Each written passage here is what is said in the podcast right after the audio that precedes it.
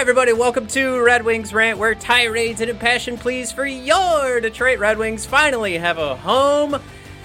We've been gone for a week, and the sweetheart himself, he's back. Uh, we, we told you guys a week ago that uh, you want to show up so we can get your questions uh, for Mister Max Bultman, of course, from The Athletic. He gives us all of our uh, wonderful news through Twitter, just constant Uh, updates. And of course, I, I I said that, and I just previewed, like, before we started, I was like, all right, guys, you guys are all going to be on the screen. And then, of course, what did I do? Screwed that up. But anyway, there's Max. There's that beautiful mug. Uh, Max, welcome to Red Wings Rant. On a, a, I thought a week ago, I was actually thinking to myself, thank God we can get that week behind us. We'll have an opportunity to, to land a couple of, e- you know, maybe not easy wins, but just get some other games in front of us so I can have some positive thoughts to discuss with uh, with Mister Bultman. And, um, well, I don't know. I guess uh, we sent you some notes, so you kind of, you might be able to feel, it's, it's not anger. It's certainly not, like, any deep-rooted concern with the Yzer plan, and all of our listeners are probably aware of um, usually the take that we hold on to near and dear to our hearts, uh, Max, is is just you got to be patient.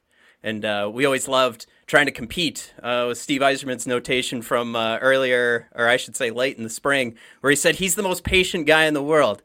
Well, no. Damn you, Steve, because we, we consider ourselves the most patient fans in the world. But still, it's uh, it's been rough. A lot of... Uh, Damn, a lot, a lot of heavy losses to where we kind of thought we were past that, and um, I don't know. We'll just we'll yeah, jump Max, in here. Uh, yeah, yeah, Max, are these it, like... the end times, or uh, should we be a little more pragmatic here? You know?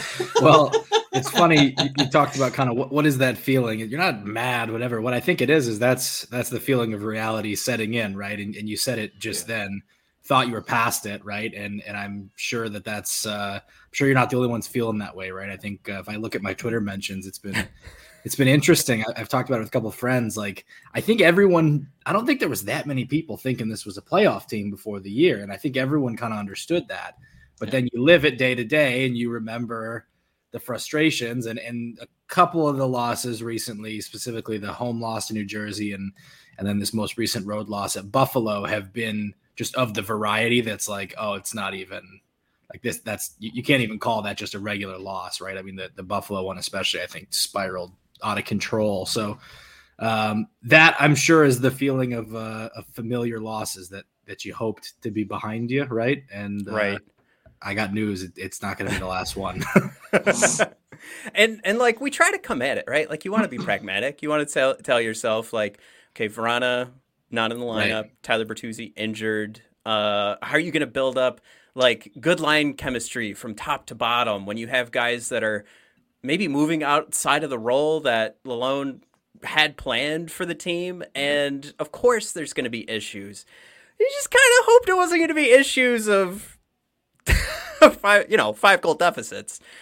Uh, I, I guess, yeah, I, to Mike's point, like, you know, a uh, little tongue in, in cheek there, you know, the doom right. and gloom, we kind of lean into the, uh, to exaggerate here, because of course we're, we're almost like playing, like role playing is like the, uh, the Twitter uh, individual who, who does get a little too upset at some of these games. But it was something where I, I've heard some people say, like, ah, it's it's Boston, right? And again, you know, like Buffalo has had a great start. New Jersey having a great, an, an amazing start, even when you look at the the five-on-five analytics. Those teams are having great starts, but that doesn't mean that you get trounced. That doesn't mean that you you hand over your lunch money and get hung up on the... on the chain link fence, fence during recess. So that's, that's kind of, I don't know. Like, I, like you said, it, it might not be too far past us what we saw in like late spring, but yeah, I, I think it's growing pains is, is ultimately the thing. Yeah. It, it was never going to be overnight. This team goes from what it was a year ago to this, you know, ninety-nine point team that, you know, when they lose, it's really close and they never have, you know, it, it's going to be a pro. I think, I, I think, you know, I, I said I got news. It's not going to be the last one. It's not going to be even close to the last one. But I, yeah. I, that being said, I don't think it's the same team as last year. I just think these steps are maybe a little more gradual than it's tempting to believe sometimes, especially when you're in the thick of it. Right. And Red Wings fans have been so patient. I give them so much credit. Like, you know, you guys talked about, you know, you're the most patient people in the world. And Red Wings fans, like I, I say this on the radio all the time whenever people ask me, because whenever I do a hit, the host always says, like, how is the fan base like handling this? You know, it's been so long. And and, and I say, like, honestly, like shockingly well. And, and I think a lot of yeah. that is because of the trust Red Wings fans have in Steve Yzerman. But I, other than that, I think it's just a smart fan base that does understand, you know, that it, it's not going to be gradual. But that being said, in the moment, it's really hard to, to be oh, kind yeah. of disciplined to that belief. Right? yeah. I think everyone's not, feeling that right now. Yeah. Not, not quite uh, like Detroit Lion fan patient, but man, you're Ooh. really catching up to him. Um, and and hopefully it never is, never needs to be, right? I don't think, yeah, right. I hope no. Look, I'm a Lions fan. I hope no other fan base has to feel what yeah, other humans should like. not be tortured like this. This is yeah. No, this is like I, biblical slavery. It's like that bad. Uh, we have it's brutal. We have a couple comments in the chat, and this is uh, I do want to make sure we hit some comments, even though we had uh, some stuff set up, because uh, I, I do think this is kind of a rare opportunity. Because I know Max, you get uh, you get opportunities to join all the Red Wings uh, podcasts, but we're one of the few that tries to run every episode live. So I wanted to tell everybody, hey, you know, let us know what you're thinking. Um, I'm not. Can you I know. also just say you, you yeah. guys? I've forgotten how high your production value is on that intro. Like that is an impressive oh, thank you. reel to start things off. I really like it. I uh, I've been mad at myself because it's still got. Uh, there's a lot of players. Mixed I'm pretty sure I saw Blashill's glasses the in there too. Yeah. yeah. Yeah. Blashill's still in there. We got to get Derek in there. That's gonna be. Uh, that's gonna be a face to at least you know like let's let's wake everybody up, right? I mean, right, I love right. Derek, but uh, you know he calls out himself. That's a. Uh, That's a face to wake up to in the yeah. morning. Um, that's too mean. Anyway, moving on. uh, I do comments? have, some, yeah. yeah, I do have some call outs here. Um, first of all, uh, just guys, I know normally we run through like almost every comment here. Just want to say what's up to Chewy, who's aboard, Jared, who's aboard, uh, Jim Johnson, who's aboard. Um, I, I wanted to I wanted to throw out because there's a couple people that are mentioning, and I'm just seeing this. Jim, you're the you're the first comment I'm seeing that uh, that mentioned Seider and Raymond. Um, and Jim throws out there, I was hoping Seider, Raymond, Zadina, and Copp would would have better starts, and that's clear. You know what? Jim is a very good listener, a very good Red Wings fan because he does. Just so you know, comes at us with uh, very good opinions, and he's always I, I I'm going to overuse the word. Pragmatic. So this is my second time. Somebody wants to take a shot now that I've said that. But um, I I like how Jim put this is just to say better starts because we have seen people overreacting already and labeling mm-hmm. the start for Seider and Raymond as I, I would say this is way too early, but a sophomore slump. Uh, Max, any any thoughts on what you're seeing from Mo Seider in regards to like what like a difference you're seeing from what mm-hmm. we saw last year to this year? Because I. I will say, in my opinion, what I see right now is is flashes of the Mo Seider from last year, but I'm I'm actually noticing eyeball test wise, like it's there's there's like choice to when the Mo Seider from last year shows up, and he's I don't want to use the word timid, but it just seems like we had a guy who was so aggressive last year. He's not necessarily timid, but when you compare it to Seider from last year, it looks like. Um, there's a lot processing in his brain, and he's avoiding the aggressive decision. And maybe that's, that's interesting. Him getting smarter. I, I have felt the exact opposite. I have felt yeah. like he's trying to do everything. Like uh, you go back to the, the turnover on the goal the other night, right? And yeah. It's some of these plays, and it's not the first time it's happened. Where you know he, he's got the puck in his D zone, and he either wants to break it out himself or make the perfect, you know, stretch pass on, on an exit. When I, I think to me it looks like he's trying to be this like. Top ten defenseman in the world that I think I assume everyone on this podcast uh, believes he can be, right? I absolutely, certainly do. absolutely. Uh, and it looks like he's trying to be it, you know, maybe every time out there to me. And and I try not to psychoanalyze players too much because it's impossible, right? But that's just how I've felt watching a few of the um, a few of the games so far this year. Is it looks like he's trying to do it all, and I think it's it's caused some problems so far. And I, I think you could say a little bit of the same with Raymond, though. I think the last couple yeah. of games he's he's really looked. Uh, to me, more dangerous, more like himself. Copp, you know, it's tough. That one, you come off the core muscle surgery. He misses the whole preseason. Like, you think about it, I, I think really only these last two or three games have, have I even really been thinking about him, because it, the rest is just kind of getting up to where everybody else was, right, up to speed. But, right. Um, you know, I didn't mind his Minnesota game. I, I, I thought that he played – I thought he was pretty impactful in that game, um, just from where I sat. Um, I don't think anyone had a good game against Buffalo, so, you know, there's that. But um, I'd still give a little more time on, on those. You know, Zadina is the, the complicated one, the X factor, because I think, like everyone, I, I think you see this these flashes from him where it looks like he should be, you know, on the score sheet, and, and he's just not. You know, you know, he's not on the score sheet, and I don't know what to make of that. I mean, it's I generally believe that if you're involved in the play as much as he, he has been at times, um, it's just going to happen for you. But I think I'm on year three of saying it. So I don't know how what, what that means, you know, and I, I don't, right. I'm not saying that to be mean. Like, I, I think a lot of Filip Zadina, I think he's a really hardworking guy. I think he's a really talented guy. I, every year I feel like I pick him to break out because I just believe in him. But I also you know, no, I, I have to look at myself and say, like, you've been saying this for a while and it hasn't happened. And, and maybe yeah. I just don't know what the, I don't know what the answer is there. I think that's, yeah. that's basically uh, what I'm left with. Right.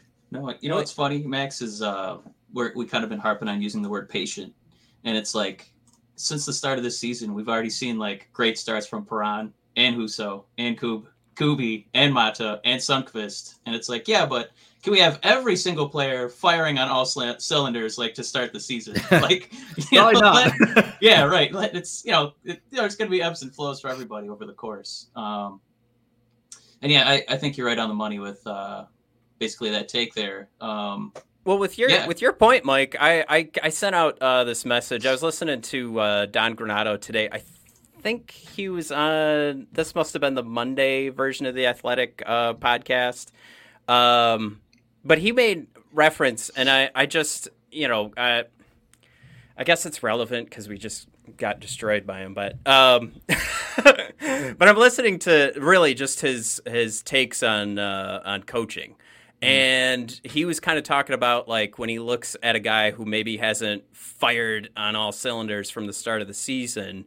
And uh, this is kind of where I wanted to carry the conversation. But um, he kind of labeled, like, the mid-season point, and right, we're nine games in. We're we're we're te- I think we're ten percent of the way through the season. I think a good marker is those ten games for us to start to, like, kind of see trends. Not necessarily we make decisions, but we see trends. Uh, but Max, I wanted your thoughts. Don said twenty to forty games in. That's when we can start to make labels. Now, that to Don too was like uh, from a coaching perspective. He's like, okay, I'm not doing something right if I have a high-skilled guy. Yeah. Um, you know, I've got to start moving lines around. Uh, but from the viewer perspective, too, I think it's really important that a guy who's that deep in the system is is having that sort of thought process where it comes to uh, Raymond and Seider uh, being in their second seasons. Uh, like you mentioned, Max, Copp getting a late start compared to everybody else. Uh, but even with Zadina, I think there's still the mix-up, and we touched on it, like, lightly. It was the line chemistry. But um, I guess where I wanted to take it with you, Max, was that I know you're going to have certain points in the season where you're going to you want to take a look back when you're as a writer. When when do you think you are going to? And maybe you'll tell us right now. You have a ten game recap uh, well, article I mean, coming out. It, it's interesting. I, I, certainly, as a writer, you have to, and I, I'm sure it frustrates the hell out of coaches, and it's probably oh, it probably God. is unfair by us, but we yeah. have to do it more often than they do because we have a readership that wants to know that often, right? And right. So for me, like I, you know, I know teams divide up the some teams divide up the season into five game segments with the idea that, you know, every five games, if you get six points, at the end of the year, you're a ninety-seven point team. You should be in the playoffs, right? Um, that's just how the math works out. And, you know, the Red Wings have to win. No, they already can't be for this segment, actually. Um, but they, they banked a couple points in the first segment. So they'll, they'll be on pace if they win on Thursday. Right. Um, that's one way of looking at things. I, if I, if you asked me, like, honestly, how, when would I f- make the first kind of segmented look like that? Uh, it's probably U S Thanksgiving. And then probably every month from there on, I would treat as like a, you know, its own entity, but I, I probably do write something every five to eight games that kind of is bigger picture looking at trends, because I think you know, I think a couple week sample is a, it, it basically equates to a game in an N F L season. Right. And yeah, people certainly make enough out of one N F L game. Right. So yep. uh, I think kind of those five game, two week stretches are digestible samples, but, but I, I, big picture, it's probably U S Thanksgiving and then every month after that. So Christmas mm-hmm. and late January, late February, which usually coincides with the trade deadline. And beyond that, you already know whatever. You already know. I mean, oh, yeah. yeah. Yeah. I think, I mean, I know there's that arbitrary kind of time um, signature where you got to kind of, you know, reassess, like you're saying, every five, was it five games, six points, something like that. Yeah. Um, six games, or but, six points every five games. That, that should get you into the playoffs. Yeah, it's like, well, for us, I know that we're already going to be like grading this whole team on a curve because of, you know, some of our top six guys who went down. Yeah. And it's almost like you want to start grading this team when that third defensive pairing kind of gets figured out a little bit, since they've been kind of having a tougher time. Right. Um, do you, I don't know how, how in touch you, I know you've, you know, had to focus so much on the, the main level, but like Edvinsson, do you feel like we're going to be waiting a while for, for him to come up, or based I, on this third pairing so far? I just don't think that they sent him down thinking, you know, oh, we'll call him up in three and weeks. I, and yeah, I don't think he's a cure-all, but yeah. at least, you know, I mean. I, it, I think you'll see a lot of him this year, yeah. but not like sixty games, a lot of him, right? Like I, I think he's off to a good start down there. I think, I don't think he was that far off, but at the time they decided to send him down, I think you're looking at that as like a, a month to two months, probably minimum, right? Like he, he's going right. to get his feel down there. And if he's really, really good at that point and they have a need, they can call him up. But Jake Wallman's going to come back in like a week and he's going to have a crack at, at that. Mark Pesca will come back, I think, sometime in the new year. We'll see how that works out. I still think you're going to see him because I just think he's that good. I think he's going to play his way up. But yeah, would it like floor me if you don't see him for more than, you know, whatever it is, nine games? No, that wouldn't floor me. But I don't think they'll hold him down because of that. Uh, I just think w- once they decided to send him down, it tells you that they think he's got enough to work on down there, that it, it wasn't going to be like a, and we'll call him up November third kind of thing. Right. right. No, yeah, because they probably want to see him like in all the, you know, special team scenarios. Hundred kind of percent. They want him to have real um, minutes. They want him to have a role. Like he's on power play one down there, I believe. Um, and they value all that stuff for sure. Yeah, yeah. I like what you said earlier today too. I'm going to call back to the uh, the live that you did with uh, Corey Pronman. Um, but you said if it was going to be six points in six games was going to get him the call up, then he would have never gotten called right. down. Like it exactly. was like it was like a completely different way to look at it. Now, um, I do want to. I, I wanted to give an opportunity too. I hope you guys have all gotten a chance because uh, we called it out on our Twitter. But um, the Olli Määttä. Um, I don't know. I, I was going to say the Olli Määttä effect, but that's we just talked about. We don't. We don't want to jump the gun on being too excited too early. Um, but uh, I mean, this is. I think with all the signings. Is it fair, like, this may have come under the radar as, like, one of the most, yeah. um, probably one of the most important signings in the offseason?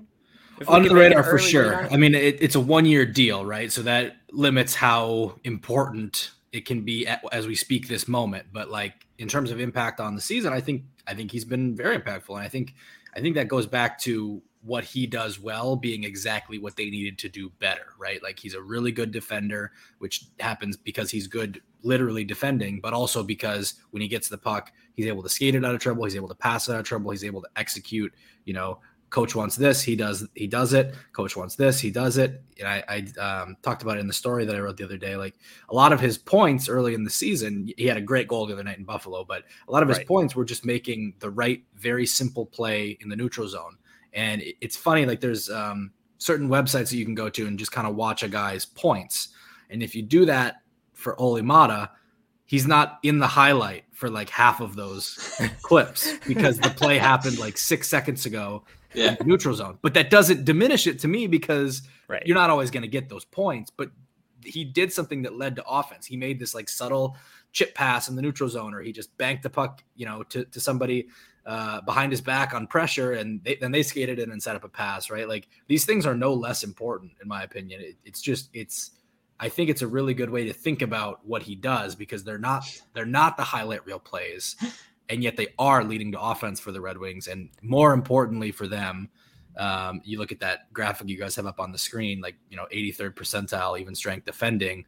That was the thing, right? That's all Steve Yzerman wanted to talk about this offseason was has to get better defensively And you, you see early on ninety-third percentile penalty killing. Like, these are things that he's definitely helping with so far.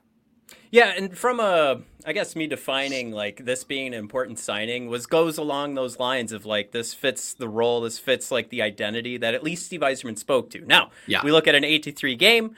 Is the team fully embracing that identity right. that we hope for? Not necessarily, but it is it is one of those things too, where like I absolutely need to call out some positives because uh, well, this is a, this is a downer right now. We're, yeah, we're calling sane, out a lot right? of negatives. Yeah, yeah exactly. yeah. So there's got to be something happy to talk about. I mean, it, yeah. it's another one of those things too. Like um, I kind of I, I I might even want to come back to our last subject because I, I was wondering too, Max, because we our our opinion is. We've totally rewritten the Red Wings' definition of depth uh, because when, before the season started, we were so excited because we had so much trouble putting a lineup together, and we were like, "Oh, this is fantastic! This is so. Where, where am I going to fit in Berggren? Like, where, and, and and we thought a shoe-in too was oh, Edvinsson. Were you guys among the people saying that they had to trade Pius Suter because of how deep they were? Oh, I we never made that claim. I got a few we, of those in my mentions that that uh, aged rather like milk in, in the first like five yep. days of the season. uh, yeah, I think it's worth mentioning to anybody that has that opinion. If you go ahead, uh, go to Evolving Hockey, uh, sort all of our players by expected goals for percentage. You'll find a uh, well, similar that. name, but yeah. also just like everybody on the injured list. This, yeah, exactly. Like, like you're, you're all two, these guys. Oh, he's, he's not in the lineup. You got to trade him. Well, he's going to be in the lineup because two people are going to get hurt in the next week. I promise. Yeah, have you not seen this yeah. team the past three years? Right. We're usually healthy for game one. That's that's, that's about it. it. uh, I did see a call out here. I might just uh, I can't find the uh, the comment, but I, I did think it was interesting. I wanted to get everybody's take. Uh, now, Mike and I have given our take on this. I did find it. This is from Jared. Jared's a, a good friend of the show. Um, I'm just going to say, Max, to to sort of lead our opinion, we might we might not be too far away from what Jared's saying here. But Zadina, here's what Jared said for all the podcast listeners. Zadina has until the trade deadline to get a fair shake under the loan, but I don't see him staying. Now, uh, a part of this is, is just, I, I think it's, where I want us to tackle this is just like, do you see a the possibility of there being a market for this? Or does this feel like if he was to be moved, and I know I'm kind of jumping the gun. I'm like, I wanted to ask you if you actually thought he was going to be moved, but to that end, I, I struggle with what we would get back if it's not just going to be somebody else's project that doesn't seem to quite be working out. That's typically how from. kind of change of scenery deals play out. Um, right. You know, like, like I, like I said on the last question, like it's hard for me to believe that nobody would, would want to take the flyer because there is still, there is still plenty to get excited about. Yeah. You know what I mean? But other people have also seen the, the stat sheets too, and know it hasn't happened and, you know, are, are going to want to know why. And so um, I don't know, you know, I, I, I the one thing I'd, push back on in the wording here is like to get a fair shake is like, I don't think Lalone at the trade deadline is like, now I'm going to stop treating you fairly. Like now I'm going to stop giving you opportunities, right? Like, I don't think that's going to be the case. Um, but come trade deadline, like, do I think he would be off limits? No, I don't think he would have been off limits last year. Right. It's just like that they gave him a three year deal, which should tell you that they are willing to like, you know, try see how this goes. But And they didn't have to do that. Uh, they could have done a one year, they could have done a two year, whatever they wanted to do. They did not have to do a three year deal. So I think that tells you there's some belief internally. Um, but I would I would not say there, that there's no chance of this. Like, you know, I, I think, you know, if there's the right change of scenery opportunity, then it's something worth looking into. And and sometimes that's good for the player, and sometimes that's good for the team. But, you know, you look at like Sam Bennett, he he. how long did that saga go on in Calgary where it was like, are they going to trade him and blah, blah, blah. And finally they trade him and he takes off in, in his next place. And and that can happen. And it wouldn't surprise me if it happened uh, with Filip Zadina. Um, but I, I don't think there's like a timeline where he stops getting opportunities. I just don't, I don't think that's going to be the way it goes. Not certainly not after giving him a three year deal. You're like it, it, he's a part of the team. And so uh, I, I don't really know how to wrap that thought up, I guess, but just I no, I, I think I'd I'd take it from you too, and I, I, I it's one of the things we've talked about with that contract. But if you lose patience with what is it, one point eight on the salary cap, you're wa- like you're watching the wrong sport. That's a totally manageable cap hit, yeah. and and that's something where you've just created three years of patience because well, it, you don't have to worry about it eating up somebody's roster spot. And it point. comes back to expectations, right? Like no one would have this reaction to him if he were a fourth round pick. It would be like, oh, we'll see what happens. Right. He's twenty-two years old. Um, but people want the payoff because th- they got that excited for him. And hand up, I certainly contributed to that, right? Absolutely. Uh, and I'm sure you guys did too, right? It's like it's, you know, I we write and we say how good these guys are. Some, and sometimes, you know, yeah, we haven't seen that, them. That expected goals is uh, yeah. through the roof. I haven't seen them, but, you know, they're expected at some point. Um, well, but, uh, but, yeah, I mean, I think uh, it, coming in third here, I'm, I'm going to be just doing piggyback. But, yeah, I mean, Yzerman committed three years to this guy. So I, I would be shocked if he was somebody moved at the deadline because it sounds like this is somebody. Well, it wouldn't shock me works, if they move him, but I, it would shock me if they're like, we're done with you. You know what like I mean? Like dumping him. Yeah, dumping exactly. Him. Maybe exactly. that's a better yeah, word. Yeah, yeah, yeah. Right. Dumping would be a shock. Um, yeah, it seems like they're committed to a twenty-two-year-old guy with the skill. So I and feel works, like uh, yeah. I feel like Buffalo just gave us a, a good glimpse of a guy who was taken in the first round that you could show some patience with, and all of a sure. sudden he looks like a super-duper star. Yeah, totally. I don't, different players for sure, but I, I get exactly what right. you mean. By yeah. That. Um, now I, I we're wrapping up here, Max. We only have you till eight o'clock.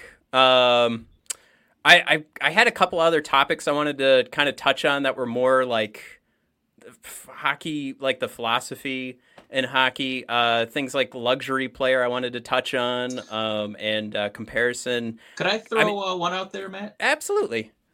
Uh, Max, you, uh, you get a lot more access uh, than we do, like talking to current players. Um, so I, I had a question for you.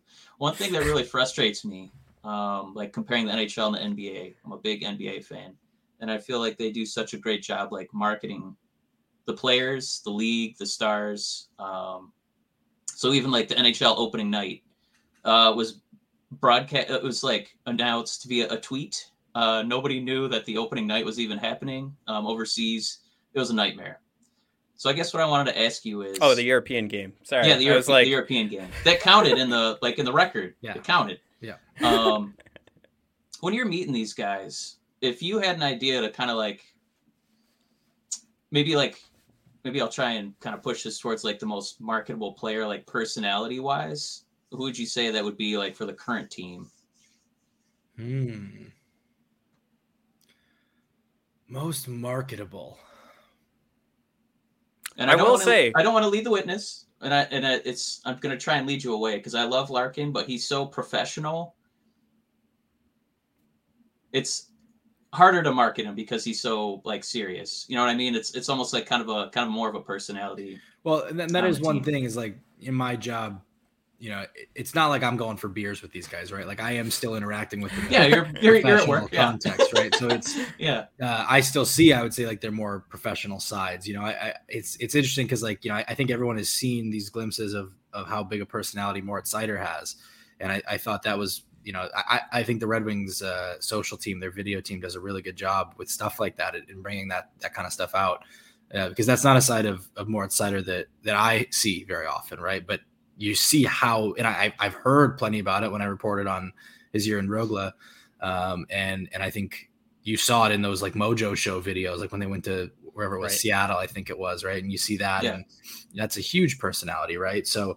Uh, that would, you know, he'd be up there. I, I think Lucas Raymond's a really funny guy. Uh, you know, it seems, seems like a, you know, fun loving kid and all that. And, you know, but also like these guys are so young, right? Like it's, uh, they're, they're, uh, they're still kind of becoming who they're going to be. And so, uh, right. I don't know. I, I, I think right.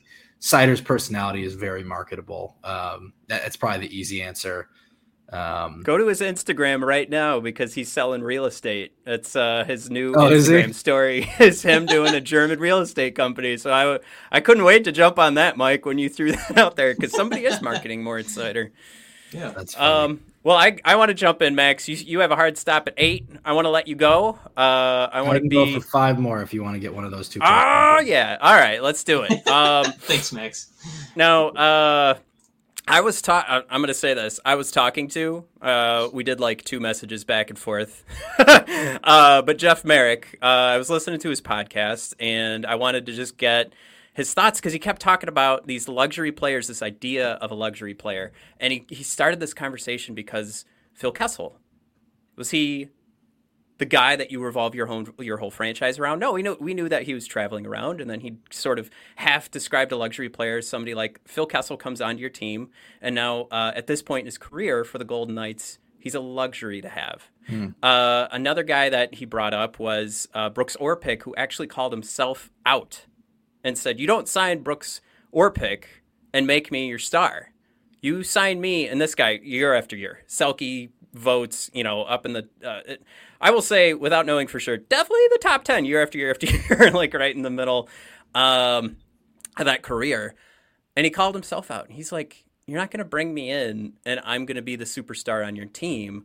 I'm, I'm that last final piece. And Mike, your point bringing up basketball. I mean, I think the easiest one around Detroit is maybe to call out like, um, you know, like Rasheed Wallace was definitely one for the two thousand four Detroit Pistons. And you know, we talk about Brad Stewart coming to the Wings too. But anyway, um, I, I was wondering with our roster, and you do have to keep a relationship with these players, despite you saying you don't want to drink with them. So I understand if you don't want to get too deep into this. Um, but how many of these guys do you think we're actually carrying that are in the right role? Because it's something like I've listened to Elliott Friedman since the season started. He's just waiting for Perron to get traded back to the Blues as long as they stay in playoff wow. contention. Um, that's what he said. He said every episode of uh, thirty-two Thoughts. Is he's, he's just waiting. Uh, I think Saint Louis is going to do their darndest uh, right now. What are they on, a five-game losing streak? But anyway, um, how many of these guys do you think we have in, in like a wrong space right now? Well, I, I think that's a different question than the luxury player thing. To me, the luxury player thing is like a guy that you go get who, you know, you don't, you, like you said, like the Maple Leafs fourth line. No, usually. I, I well, I, I almost would think of it kind of like uh, I'm trying to think of like a good example from. It, it really, I think of it more like the N F L, like the the Rams going and getting some of the guys that, like Von Miller was a luxury player for the Rams, right. right? Because they didn't really need that, but they could get him and they got better, so they just did it, right? right. Uh, maybe you could call Christian McCaffrey to the to the 49ers this year, something like that. I don't think the Red Wings are in a position to have luxury players because they like they don't have any luxury, right? I it's, it's, I it's bet like, we have we have luxury players that are going to well, be taken from us and like moved Von into Miller the proper is like a, spot. He's like a great, great player. Christian McCaffrey is like a great, great player. I don't think like they're luxury. That's kind of what I mean. Is is like okay. That's like it's like a luxury addition, I guess. Um, that's probably a better way to put it, like a luxury addition. But like a luxury player, I don't know. Like, do we do we actually have like is Tyler Bertuzzi the last piece that the Toronto Maple Leafs need? Not that anybody wants to hear me trading Tyler Bertuzzi to the Maple Leafs, but I feel like that's the best way for me to like sum it up. Is that like they find him in a middle six role? For them, or is he something that they need? It's a, it's definitely a combo of both because they haven't won a playoff series. Like, and how, how can anyone say like they have the luxury to to do like they what like you know what I mean? I know what you mean. I, I think like it would come from the from that perspective of like they have they know. who they are with Austin, Man- like they know who that top six yeah. should be. So when you bring in a Tyler Bertuzzi, this isn't now they're a playoff contender. Now they're a Stanley Cup contender. They should be Stanley Cup contenders. They screw it up every year. But once they have that Tyler Bertuzzi player, so this is my fear, is that we have some luxury guys, future luxury guys for other teams that are in some prominent roles. I don't know. That, I, that's, that's a tough one. I, I I just think I think it's fair to say that the Red Wings, as currently constructed, have a few guys slotted higher in a lineup than they would be on a contender. I don't think that's any secret. That's just team building, right? But uh, like in terms of like, I, I think there are players on the team still who, you know, you mentioned David Perron. Like maybe he's a luxury addition for like Saint Louis, but on Detroit he's a key cog and like. I don't think, you know, he's been on a he's been on a really winning team and a Stanley Cup team. And I, I don't think he was just a luxury piece on those teams. I think he was a pretty core guy. So like to me, like a luxury player would be like a Mike Hoffman, right? Or or maybe you could say if you want like a Red Wing example, like Andreas Athanasiou, I think, would be an example of that from recent years, right? And I don't say that with any disrespect. I just think that's, you know, he's going to add some scoring for you, add yeah. some sizzle, some speed. Probably not like a core part of, you know, your, your championship core, right? Um, could there be guys like that? Yeah, insofar as that there are guys who aren't in like the championship core level who are maybe, you know, central pieces in Detroit, but it's it's it'd be hard for me to like pick out a guy and say like that's a luxury piece, because I don't know then if they have any luxury about them. Does that make sense? Absolutely. Yeah, I think I think too, like I, I want to let you go because we hit we hit your five minutes, but it's definitely like, when do we yeah, like I, I think it's just like we're ready to to go game by game and get pissed off when we lose. When we do see ourselves picking up some of those, I, maybe we need to work on the definition of luxury player. I need a better word, but um, because yeah, last... Holik doesn't strike me as a luxury guy either, right? Like I like I wouldn't say he's a luxury player. I don't know. Yeah, there, there's probably some mud. I don't know. That, but... There's some mud we need to clear off the windshield there so that we have a clearer picture of what I'm trying to say. Right. I but... mean, the closest I could think of was when we were stacked and we like pulled in Robitaille. Totally. That's a perfect example. That's yes, absolutely. Yeah. Damn it. All right, fine. No, no. He's a late career guy. Like, Robitaille's a Hall of Famer. He's not just yeah. a luxury player. But at that point right. in his career, it's like, yeah, right. sure, add Luc Robitaille, right? Absolutely. Yeah, like, no, that, that makes sense. Um, all right, so Max, you are amazing. Thank you so much for, for coming back uh, a week after we've initially set up the date. So uh, really appreciate it. And, of course, uh, Max, you're running through The Athletic. As everybody knows, you have the Friday prospect episode uh, for The Athletic Hockey Podcast, which is amazing. Uh, last question. Who's uh, your favorite person to host a podcast with, uh, Prashanth or Corey Pronman? I'm, they're, kidding. They're I'm kidding. I'm yeah, kidding. I wouldn't do that to you. So much smarter than me. I've, I've been super lucky to, to have shows with both of them. Uh, but yeah, you guys, you guys know what to do. Uh, following Max on Twitter. Max, what is that handle, real quick? Uh, at M underscore Bultman. B U L T M A N. All right. I mean, as if there's anybody following us and not following you, but uh, I think everybody's kind of like, you sync them all up at the same time. But anyway. Uh, Max, I appreciate you syncing up with us. Um, you're fantastic, and we hope we can have you on again. I hope this was uh, this was fun for you. My pleasure, guys. I really appreciate it, and uh, have a great rest of the show. Yeah, thanks, thanks Max. Have a good one. Take care. Bye. All righty. Uh, Mister Max Bultman from The Athletic. Uh, so we're going to keep carrying on. Uh, we have some more topics. I think I think I want to iron out what the hell I mean by a luxury we gotta, player. Because I got to throw the ad out there before you do that. We do. That's what I'm doing. Right. uh, so we're going to step away for a second. Do a little business. We, yeah. we'll, we'll be right back for you guys. Uh, just hang tight, and thanks for watching so far. Hockey fans, it's finally time to hit the ice again, and thanks to DraftKings Sportsbook, an official sports betting partner of the N H L, you're in for a season of a lifetime. New customers can bet five dollars on any team and get two hundred dollars in free bets if they win. Guys, we got uh, Wings and Canadiens coming up. You want to get that two hundred dollars in free bets? If that wasn't enough excitement, you could turn small bets into bigger payouts with same-game parlays. Combine multiple bets like which team will win, how many goals will be scored, and more for your shot at an even bigger payout. DraftKings is safe, secure, and reliable. You can deposit and withdraw your cash whenever you want. Download the DraftKings Sportsbook app now. Use promo code T H P N. Bet five dollars on any N H L team to win their game and get two hundred dollars in free bets if they do. That's code T H P N at DraftKings Sportsbook, an official sports betting partner of the N H L. Minimum age and eligibility restrictions apply. See show notes for details.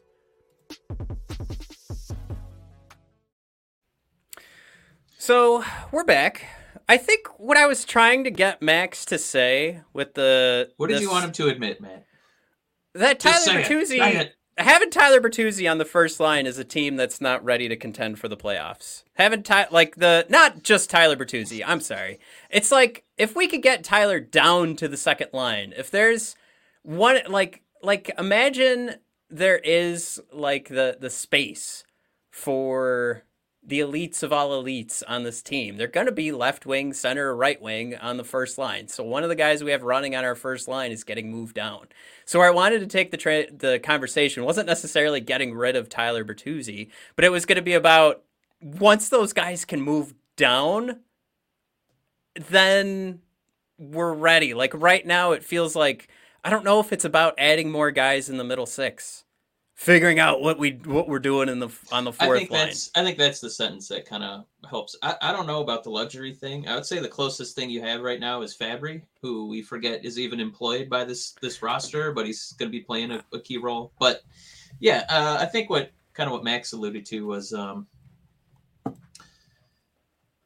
You know, it's it's guys who, you know, are cogs who, you know, could be like, you know, maybe a line above where they could be, you know, or maybe they'd be more of a depth player on a, you know, on a better, um, you know, more seasoned team. And like like you're trying to, I know you're trying to articulate that, but yeah, if if we could get to a point where Bertuzzi's on a second line, I, I don't think a team that, you know, is a, a, a you know, strong playoff team winning, you know, rounds. I don't think you are necessarily held back by having Bertuzzi on your first line, but that would mean I think the second line would maybe be a little bit better. But yeah. I, I think you, I think you could still make uh, um, Bertuzzi work on the first line. It was funny too. Like I, uh, I've been listening to more hockey podcasts than I ever have in my entire life. I have been listening to every. thirty-two Thoughts. I have the Jeff Merrick podcast queued up every day. Yeah. Ha- so it's a lot of Canadian perspective, which isn't always the best. Uh, only, not not for any Canadians listening. I mean, what I mean what is... What are you saying about Canada, a, Matt? It's a lot of... war on Canada? It's a lot of Toronto Maple Leafs. Lots and lots of Toronto Maple Leafs talk. I mean, right now, too, it makes sense. I, I did want to call out Jared throughout there. Kubi is the luxury player. I... I was thinking we had zero luxury players, but Jared makes so much sense with this at like two and a half million, and we've got a guy that's got what ten points, eleven points in nine games. But he, what I wanted, the, the point was that we don't have luxury players. Like we don't, we're not in the space to have luxury players because we don't have a set core that is like carrying us right now, right? So we that that was what I was kind of saying. Like, yes, we have the luxury player, but it would be a luxury for another team to have them. And that's where I was kind of leading uh, leading in the conversation with like this Elliott Friedman call out of like he's just waiting for David Perron to get traded back to the Blues. Does David Perron get traded back to the Blues and he's in the top six? Maybe he's in, he's in the middle six. Maybe on the third line.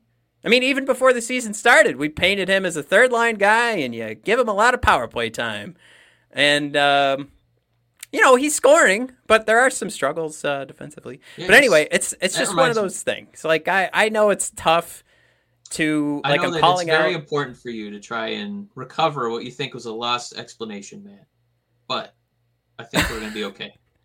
Um, yeah, I, I, I don't know. I, think, I just think it's a good conversation. It's okay. Um, I, I, I, it's it's hard to focus on that because we know that the I, I don't think there's a Red Wings scenario where they're in that pool. Like they're no, I know. I, Get... No, not just acquiring one, but giving up one. I, I think that they kind of want to figure out how these guys work as okay, that's as true. cogs. Um, they're not quite well, you know bottom feeders. You know what I mean? Where they're they're giving away parts. So we we can start pulling up some of the slides that. Uh... We didn't even get a chance to, to look at, which I feel bad because I told Max yesterday, I had all these slides made, and I was like, please, read these over. We will go through each slide, and we opened up one, and we talked about Olli Määttä. But I think that's good, though. That means we had a good conversation. Now, this is, uh, Mike, I wanted to call this out because this is every game after, uh, the, this is post-Tuesday Verona, right? So you're looking at, uh, for all the podcast listeners, the slide up right now is showing our... Deep, what what do you always call them, Mike? What's the word? Oh, the, the deep cut analytics. Yeah, the deep cut analytics. Um, so anyways, uh, the regulars here, Corsi, Fenwick, we have our goals for and expected goals for. And I also threw in the high danger chances because uh, we are also getting lunched there. And looking at the shot percentage, not too great in the last, let's say, two out of three games. And then the save percentage. Yeah, not this too is bad such, for, like, a, the it's such a bipolar experience, you know. Like we we had uh, we had a couple close games um, before the seventeenth, um, where we, or, or, I'll let me let me retract that statement. Like we, that was the Larkins stole the point against the Kings, and then the Blackhawks, they broke our hearts, right? Right. And then after that, it was just this erratic, like, here's a five to one, uh, you know, we defeathered the Ducks, and then the next night we got absolutely annihilated, and then the next game absolutely annihilated, and then we tightened it up, and then we got absolutely annihilated. And so it's it's such a um, you know erratic experience going game to game, and um, I think it's really like exemplifies one how young this team is, two that they do have a new coach and they're figuring out what he wants to do, and three, they do have a lot of boo-boos. So it's it's almost like we have to just tread water till we're healthy again, and then, you know, reassess, you know, where is this team ranked throughout the N H L? Because this this this set of games is really hard to judge. Uh, I just want to call out Jim threw out there, your top line right wing, who is a free agent, is twenty twenty-three for twenty twenty-three is Pasta himself, David Pastrňák. Uh, two reasons I actually want to call this out. One, how incredible would it be, Mike, for us to go, all right, Lucas, you fit in on the second line now because we arguably have one of the best goal scorers, uh, pretty, you know, offensive producers in, in the league who uh, produced with and without Marchand either getting the assist or just helping other places on the offense to scramble up defense. But anyway, I mean, Pastrňák, just incredible. Like that, where Jim's coming from is like where I'm coming from. It's like when we have Pasta Man, if we had Pasta Man, that's where things, I feel like, start gelling. I don't know. I'm still coming back to this because I, I... Now, G L J throws out there, uh, one can dream. Jared throws out there, Jim, whatever you're drinking, I'd like some. And uh, Dan B throws out there, luxury players are useful only as a final puzzle piece uh, move to win the cup. Wings aren't close to that. Right. Uh, Dan, I, I agree with that. I think that's like half of the definition I was struggling to come to, only because I was trying to get a response from Max. It's almost in like regards you're trying to, to figure like, out, are we closer to acquiring one of those guys, or are we closer to being the team that outsources? Yeah, um, that's uh, ah, that would have been a great way to to put that question, because I I'm kind of rethinking how I asked Max, and I was like, how many of those guys do we have on our team? And I was, it's like, no, how many of those guys do we potentially have for other teams? Not necessarily how many guys do we have. Uh, how many lux Mike? How many luxury players do the Detroit Red Wings have right now to get us to the cup? Uh, zero. Uh, they all zero. have a purpose. Every, every second is vital at this time. We need every hand on deck. Uh, Kessel, our dude. I would pay almost anything for the Pasta Man. Boston would never trade him inside the division. Um, yeah, I mean, Pasta, he's... Uh, whew, I, I would take a Herculean uh, contract offer, which I don't know if, if Steve is really in the market to do like a, you know, eight years, you know, ten million dollars, eleven million dollars per, um, and potentially have him, you know, make more money than Larkin. So I don't know how that's going to work. Um, so I'm, I'm not ready to put eggs in that basket. If he hits the free agent market, if he hits the unrestricted free agent market, that guy's going to be going for top paid player in the league. No, somebody might tell me right now he does not deserve to be the top paid player in the league. I, Unfortunately, listen, that's what I'm you got to that I'm not saying that we're as bad as Columbus, but I think it would be as shocking as like Goudreau. Because I, I don't know if that guy's really leaving Boston. Um, fun to mention, too. I think uh, Columbus is at the bottom of the, the conference right now. So I, I don't know if Johnny Hockey's regretting things. I guess not. He's in paradise in beautiful Columbus, Ohio. He's doing great. Now, Kessel says twelve by eight. I think we'd have to do twelve by seven because the eight years would come from... Isn't that, isn't that the team that drafted and then it's... free agents at that point switching teams, it's like seven years. Yeah, or something. I, I think we have to quibble on the years, but yeah, it's going to take eleven or twelve, especially with the cap going up. So I think Ketzel's on the money for that for sure. Now, some of you guys might have heard me mention to Max, I threw out another question where it was like uh, comparison to like some other teams right now and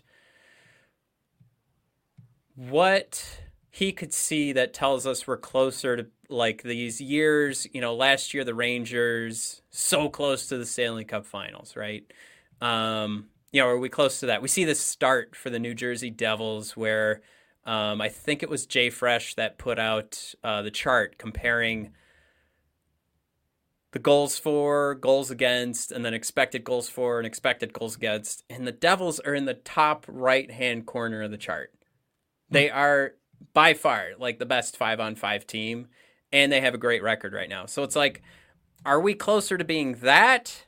Or what's really been fun to watch, honestly, as a hockey fan, and I've been kind of hoping for just more losses and more chaos because I think chaos is so much fun, Um is it the Vancouver Canucks? And, of course, I think that would be the hockey gods punishing me because I'm having so much fun watching this that we would turn into the Canucks.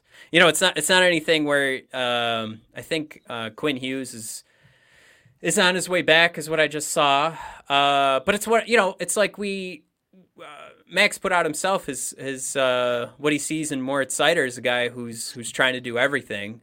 Um, but that could result – in doing too much, where I was actually, I see a guy that's that was thinking too much. Um, but either way, uh, both of those can cause some problems, and you get injured, and then you're off the roster, and you can't help your team. Kind of like Quinn Hughes right now, where some people might argue he's taken quite a dip uh, after his first season, um, first couple of seasons, and now it's it's not quite as for sure that you're looking at a Norris Trophy future winner. Um, but like, just think about how close we would be because I mean, J T Miller, Brock Boeser, um, I mean, we were trying to, you know, sign Pettersson, uh, two, was it two summers ago?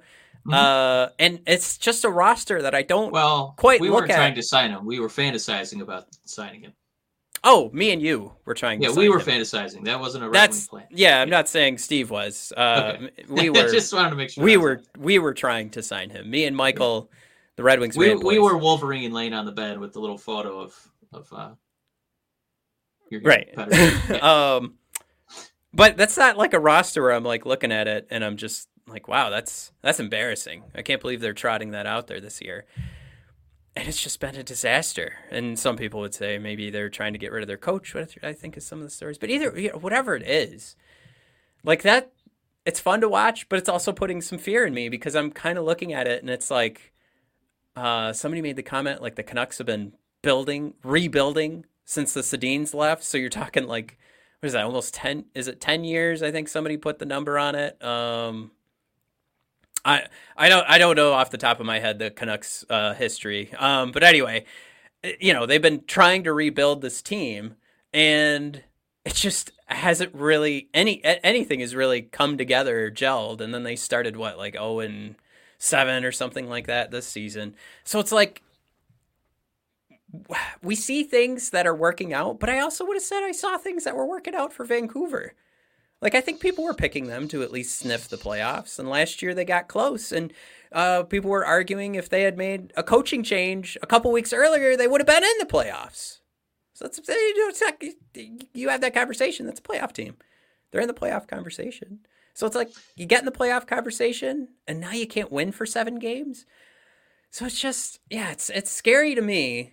But that's where it was like, what do you, what could we hang our hats on? That's like, no, this team's headed for the New Jersey, New York, let's, you know, one year it's just going to like, ah, it's all coming together. Or, gosh, darn. Is that, I don't know. Is it just scary? Do we just have to accept that that's scary? This is one of the topics, again, I wanted to get Max's opinion on. So, Mike, you can lay it on me. Uh, I'm just letting you guys know some of the stuff we missed with Max, but hopefully well, I think, we'll have him uh, back. No, between uh, Vancouver and what was the other team, the Devils, which um, we were closer to?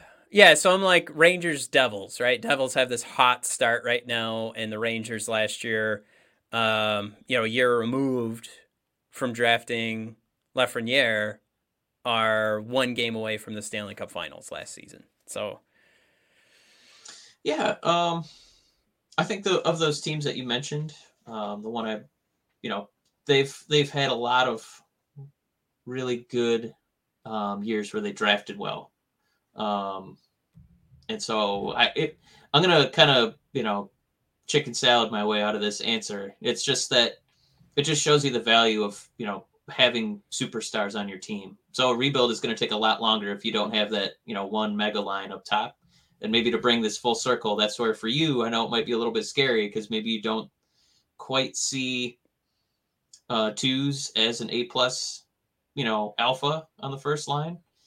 Um, but I mean, if, if this is going to be a team that it doesn't feel like you're, you know, floundering, um, that you're not uh, Canucksing it up, um, it's going to mean that you have superstars, that you have guys night in, night out. And Larkin obviously is on pace to do it this year. Um, healthy, playing with good, you know, line mates, on pace for, you know, a point a night, um, over a point a night.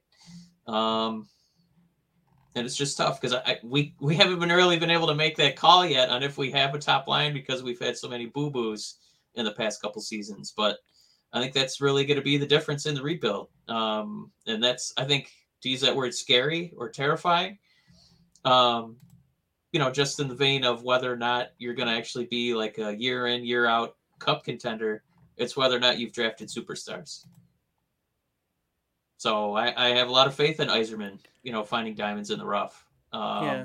But he has to have the opportunity to also get superstars on the team. So that's that's going to be what makes or breaks, you know, a cup a cup winner. And the, you know, there's there's a lot that's just going to be up in the air. And um, it's it's tough too. Like I, I, I guess if we asked Max about that, what we're asking him and what we're trying to do right now is just kind of project based on nothing. You know, like nothing really. You, we basically have two case studies, and they've gone in opposite directions, and we're like, which one are we gonna be? And it's like, well, we don't know. We have to let it play out. Yeah, but I don't wanna. Um, so that's kind of the game I'm playing right now, but it's still it's still something and that I still I, the thing too with Max is we'd want him to like assess it based on this season. And this I, I still feel like in the last, outside of like maybe the first couple games when we had everybody, I don't feel like we're giving a, a fair assessment of the team because we're still missing our guys who would make us like a playoff team. That's how good Vrana is. That's how good Bertuzzi is. Now Jim says Canucks have had a uh, have had a history of not drafting well, but that's that's kind of the point I was coming to, where it's like, how do we say they're bad at drafting when I want Elias Pettersson on my team? I want I wouldn't mind Quinn Hughes on my team. I mean, right now, like I said, I've been listening to way too much Canadian hockey podcasting, but they're super excited. Quinn Hughes is coming back. Woo! You know, like that's. That's huge for them. That's huge news. That's that's like front page news, um, which is a whole nother conversation, by the way. Uh, but anyway, it's like these are guys that I, if the trade was proposed and they came over to my team, I'd be like, yeah, gross. Like I feel like they've they've had a pretty, you know, decent run. I know like Brock Boeser kind of fell off, but that's still a guy like when I look at it, that that was like a name like, ooh, I don't know, I might think about. Looking at the restricted free agent market, I might think about, you know, if they're ready to move on, maybe there's something we can put together and see if we can make it work over here. So there's things I like with the guys that they've drafted. So I wouldn't say, like, in recent history that it's been that bad, in my opinion. I mean, we might just disagree there, so that's that's true. Kessel throws out there, Devils uh, have benefited mass- massively from draft luck. Very true. Very, oh, very, like very lottery, true. Yeah, lottery yeah. luck. Yeah. They've definitely done that. Um, what is it? If this was Shakespearean, I feel like Kessel has three telling points already. I like I like three things that he said today. Now, uh, Dan throws out there, maybe the problem is ownership being impatient and tinkering. Um, I thought it was pretty funny that uh, for Vancouver, this is me again listening to way too many Canadian podcasts, but uh, wasn't the G M, I think it was like president of hockey operations, went into the locker room and told like the rumors that the players have been trying to lose to get their coach fired. And uh, I guess president of hockey operations went in there and said, yeah, we're not getting rid of our coach. We're getting rid of you guys. So keep it up, which I did think was funny. Cause then like the opinion of like Elliott Friedman was like, that might be what some of those guys want. They might want to get kicked off the so team. Win-win. Yeah, right, exactly. Um, I just thought, I, I did think that was funny. But to Dan B's point, you know, you bring in the guys that are going to go into the locker room and do that kind of stuff. Um, you know, and this would be what, two straight seasons that they'd get rid of a coach mid-season. Uh, yeah. So yeah, it's it's definitely a team that tinkers too much. And Dan, like where I'm trying to figure out, how do we know we're not going in that direction compared to, maybe you don't even want to say going into like the New Jersey or New York direction, because that still kind of feels like it's coming out of nowhere. You know, and of course, great goaltending gets New York. Unfortunately, very far I think last that you're year. Right bringing those teams up because they've had luck. And we have had to, we've had to make our own luck, which, you know, just means relying on Yzerman's brain on draft day, when I would also like to be able to have Lady Luck on our side so we can draft superstars. And that there's a conversation too about what luck have we had. Um, I think you and I have been, even though I've had some arguments at work, I think you and I have been pretty happy with what we've seen from Elmer Söderblom, like remembering that this is his first taste of North American hockey and what mm-hmm. he's been able to do. Um, and I think a, a name like Albert Johansson getting his shot. Like, sure, Simon Edvinsson, like we talked about with Max, should get a shot this year. Should I'm going to say this, and Max didn't say this, should be on the team next year. But you get a Söderblom, you get a Berggren, you get a Johansson to work out. That's our luck. But that's our know, luck. No, that's that's yeah, yeah, like that's our draft lottery luck. The right. thing that would be status quo, like would be like, well, that's, you know, opposed to saying that's our luck. Uh, the thing that would be saying, well, that's the N H L would be, we, these guys get short stints, they can't produce, and they go back down to Grand Rapids and have great careers. Like, I'm not saying I see that for Berggren, Söderblom, Edvinsson. I'm saying like, well, let me, Edvinson's not included in that. Uh, Albert Johansson. I'm not saying I see that in their futures. I'm just saying, like, statistically, that's all I'm speaking to, is that those guys drafted later on are not, like, it, it's it's just not what you should expect. It's just we we watch them all the time. We see things that look great. We just saw Berggren turn in one of the best rookie seasons uh, in Grand Rapids last year. Or would it be the best rookie season in Grand Rapids last year? So it's just, yeah, it's a, it's, I don't know. I'm excited right now. I'm talking in all different directions, and um, I, I did have one thing I wanted to talk to you about, and I'm I'm I'm kind of happy um, we didn't have to talk about this with Max, because I think he already gave his opinion online, and I don't know. I don't know. It seems like it's something that I have a hard opinion on, and maybe for Max, you don't want to have too hard or negative in, of an opinion. And Max, if you're listening, I could be totally speaking out of turn, but maybe it's just better to not do what I'm about to do and um, bring up, uh, oh my gosh. Yeah. The reverse retros. I was going to say, what the hell are those things called? Um, Mike, we've been gone for a little bit. This happened. Uh, I think mo- we've all seen this thing. Um, let me bring this up. Oh, for the love of Pete. All right. Well, for podcast listeners, uh, you you get to live in the world of the YouTubers right now, because I can't get a picture to come up right now. But um, we're all in the same boat. But we know what that thing looks like. Mike, Red yes. Wings reverse retro. Am I buying one? Absolutely not. um, it's.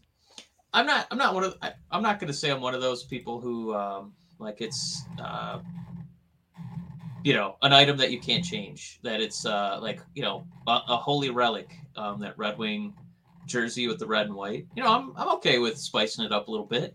Um, it's, it's no secret that I'm a, a Piston fan, right? And they're bringing back the teals, which, uh, you know, not not super pretty looking, but sometimes you got to ugly it up a little bit, you know? Um, and I, I, you know, it was part of my childhood. They're nostalgic. Um, I'll get on board with those. Um, you know, I'll think about a, a Jalen Duren teal jersey, but did we have to pick Blackhawk colors? Did we have to go with throwing the black? Um, so I, yeah, it's like the, the Red Wings are so good at hiring people who do like, um, you know, video packages or, you know, showcasing, uh, you know, the original six jersey. But I don't think they put a lot of money into the creative department in updating the Red Wing jersey because they're like, no one's going to buy this shit anyway. So, you know, we'll just throw some colors on there that make it look horrible. And, you know, what's the difference? Then we'll end up shipping them to South America or something, and uh, there'll be a dollar. So there you go. So, so not, I might... not enamored of them. Not enamored. I think I might be taking the hotter take. Uh, oh boy, like Matt you... already ordered one and he's wearing it. You said that the barber pole is not something that you, you hold in high regard. Like, it's it's not something that's sacred. No, I, I think that, you know, it's fine on the design, I guess. I just, I wouldn't have thrown black on there. Not just because we hate the Blackhawks so much. I there's There had to be another color. So, here's my take. What I about think blue. The, we I think gone, the... like, we're already at Little Caesars Arena, and we share an huh. arena with the Pistons. Here's Why can't we take. go red, white, and blue? Man, you talk like this whole episode. I'm taking a few minutes for this because this looks terrible. We look like the Chicago Bulls. We look like the Blackhawks. We don't look like anything resembling the Red Wings other than the word Detroit is on the sweater. Uh, this, is, this is terrible. I, I'm going to jump on that. My take is I think yeah. the red and white barber pole jersey sucks ass. Uh, for anybody that looks at that and goes, oh, that's what jerseys should look like. You're kidding yourself. That those are just some white stripes or some red stripes, and it says Detroit in a font that I don't recognize. Um, that jersey blows. Uh, so I don't care what they do with the barber pole. I I'm sorry. I think a lot of people love the barber pole. I think it's nostalgia. I think it's uh, anybody who uh, who forced themselves to watch Hocus Pocus two.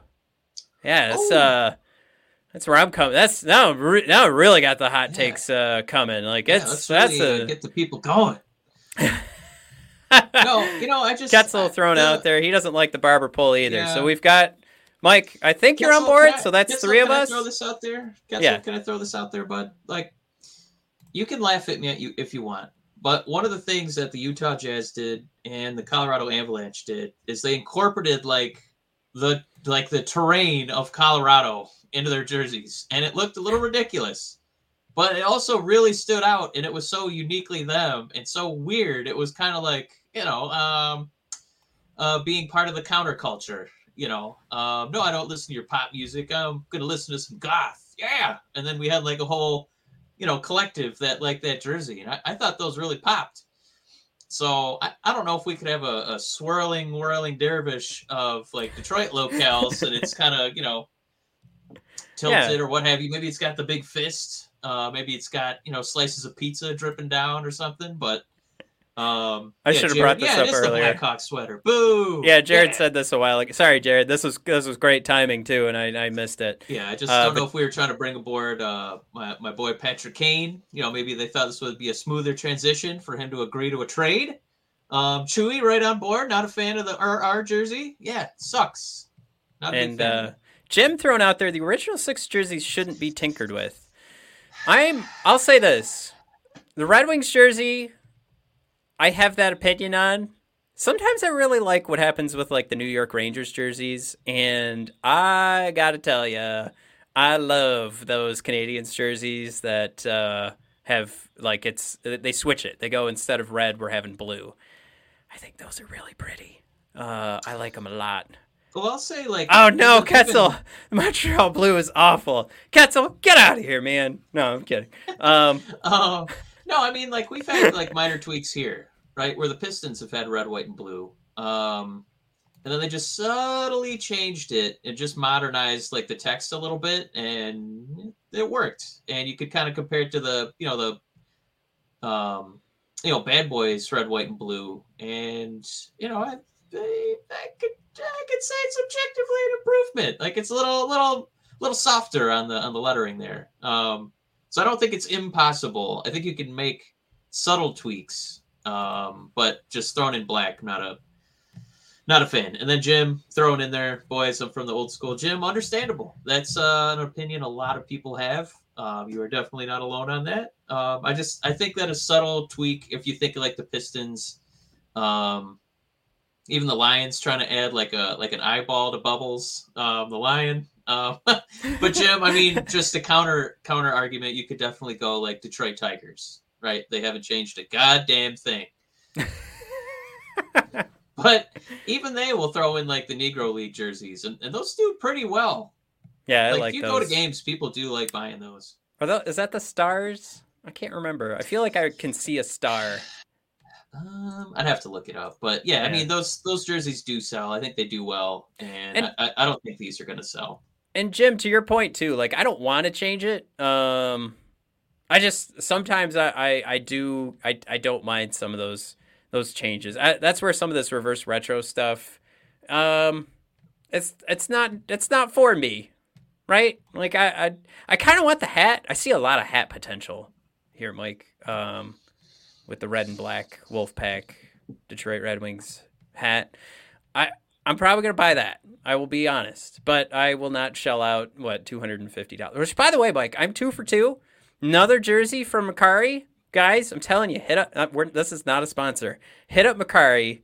I just got my second Red Wings jersey. This one was only forty-eight dollars. I'm going to be getting me a Seider and a Söderblom because I'm just going to take it to, like, Fanatic U or uh, Vintage Detroit and just have them put some numbers and letters on there. Uh, a lot cheaper than the two hundred fifty dollars you have to pay for for those uh, for the Prime Green Adidas. But I'm telling you guys, I, I'm just uh, go there.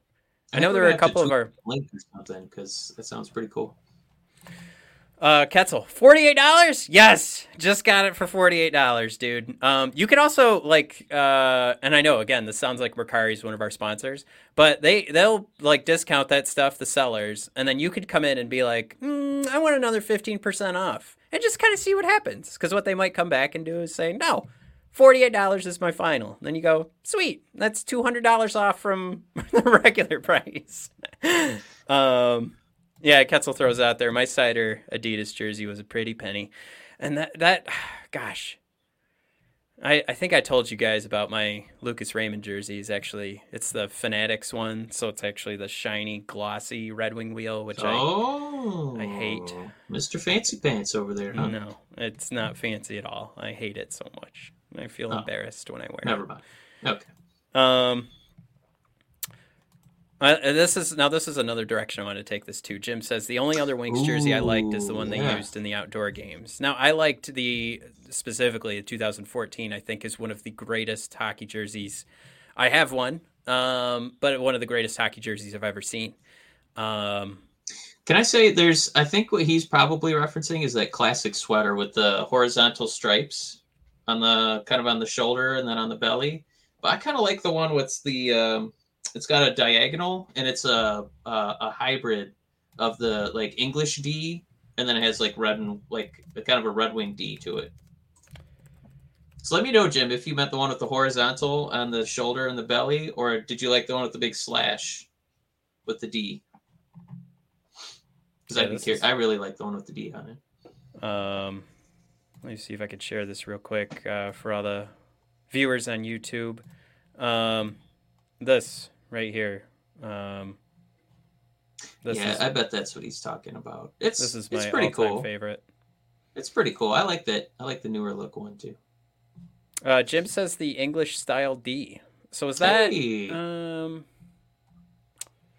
which year? If you was look that? it up, if you look up Red Wings outdoor jerseys, you can find Zetterberg and Cronwall wearing them.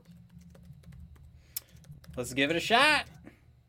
See if I can spell outdoor jerseys correctly. Yeah. Was this it? That's what I, that's what I like. Let me know if you like that one too, Jim. I just thought the colors really popped on it. Um, I kind of don't like this one. Uh, is it close to be? Is it close to being the Ducks? Yeah, maybe. But you know, it almost it's kind of got the English D to it.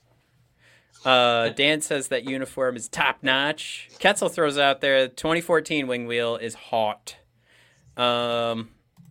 Chewy, I didn't mind the English D or red cap with the D. Um, yes, uh, I think uh, Sam wants us to get back into uh, hockey talk, though. Let's Sam, again. You're so silly. I'm just kidding. Uh, Carter leading uh, N C double A in goals last time I checked. Oh. Um, Dan B thrown out there too. Carter Mazur tearing it up at Denver University. Um, well, you got to do a lot, you know. Um, I mean, you can uh, basically lead the minors in points uh, like Berggren and still not make this squad. So I don't know what Carter's got to do. Well, I'll I'll say this, um, and I can't I can't remember his name right now, and it's just going to take a second. But um, the guy who's projected to go like number two overall, not Mitchkov, uh, but the guy playing for the University of Michigan, like he's getting that conversation. Like, yeah, second overall, uh, he's doing that well, and uh, if that's the case for a guy doing that well in the N C double A, then why not get more excited about Carter? So I I, I like uh, I like at least the conversation, because it's it's something too. I think we've been kind of negative on this episode. We need some positives. So I, I yeah absolutely like this is exciting for Carter. And um, funny enough, with all the Canadian podcasts I've been listening to, I have I have been hearing that. But my only problem is I haven't been seeing it.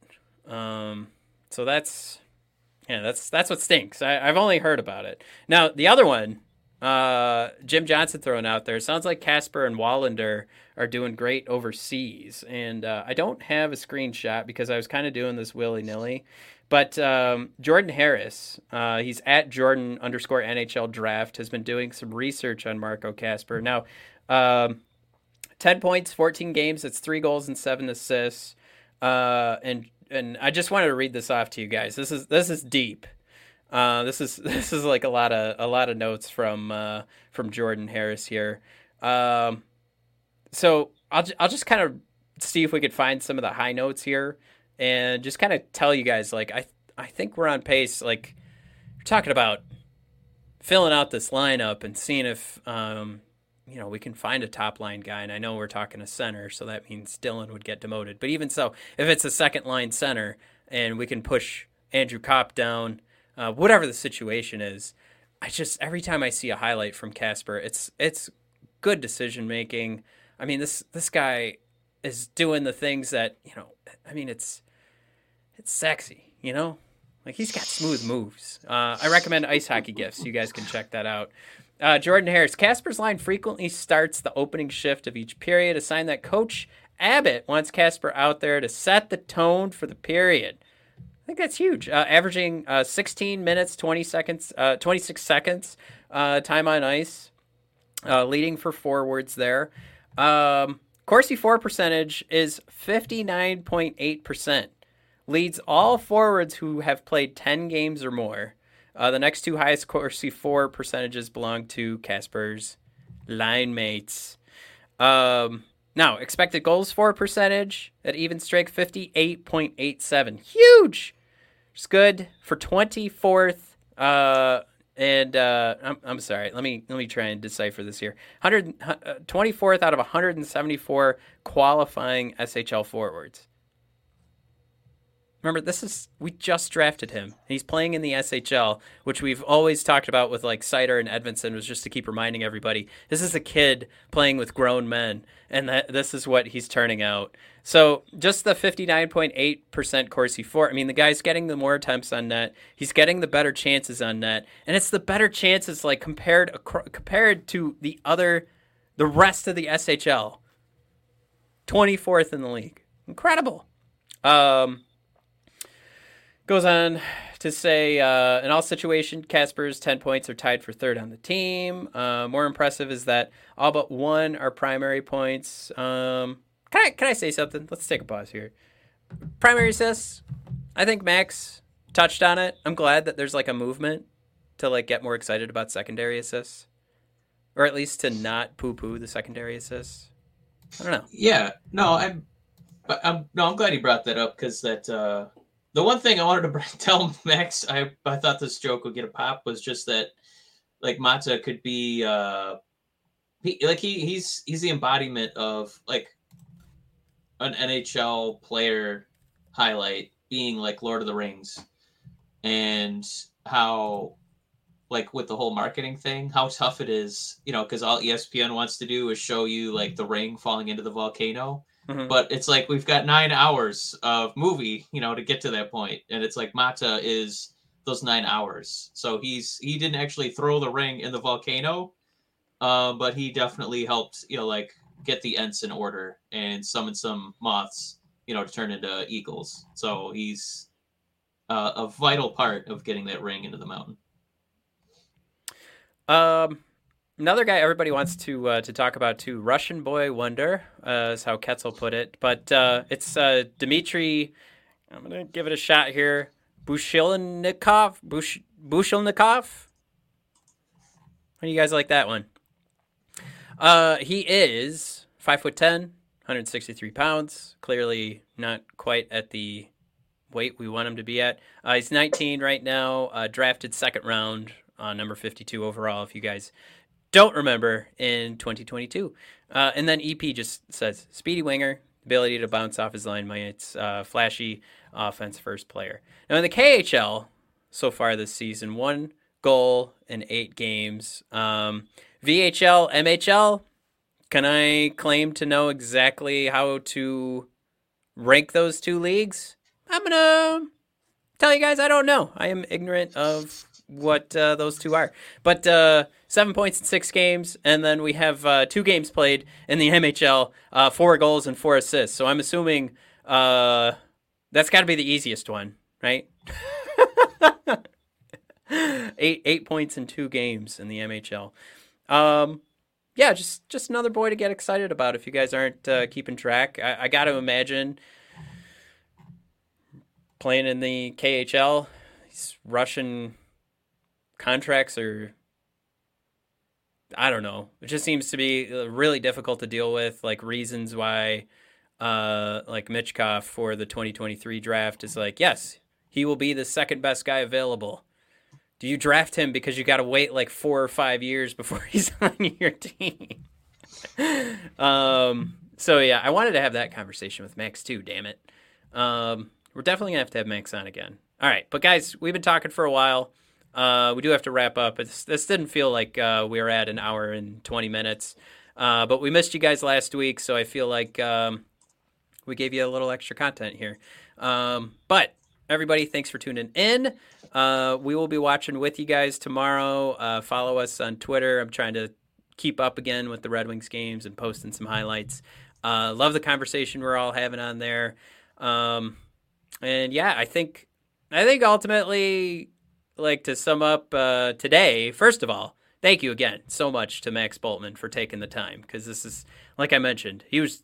He's he's got his, his nine I don't know his nine to five. Do you, is that what you call it when you're a writer? Um, because he's also working every game and working till like two in the morning to finish yeah, articles. Yeah, but it's uh you know it's like nine p.m. to five a.m.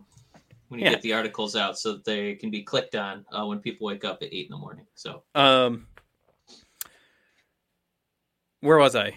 Oh my god. So yeah, thanks Max. Um. And then uh, this was kind of negative to start, but I, I hoped that it was sort of therapeutic for us to kind of get some of that frustration out. And uh, we will we'll see you guys next week. Oh, and we have the two fun games coming up, celebrating ninety-seven ninety-eight Stanley Cup oh, Championship. Yeah. So, uh, and if you're going, people cannot stop warning you enough. Like, be there early. Festivities will start yeah, at six p.m. Cal tweeted again, and then, of course...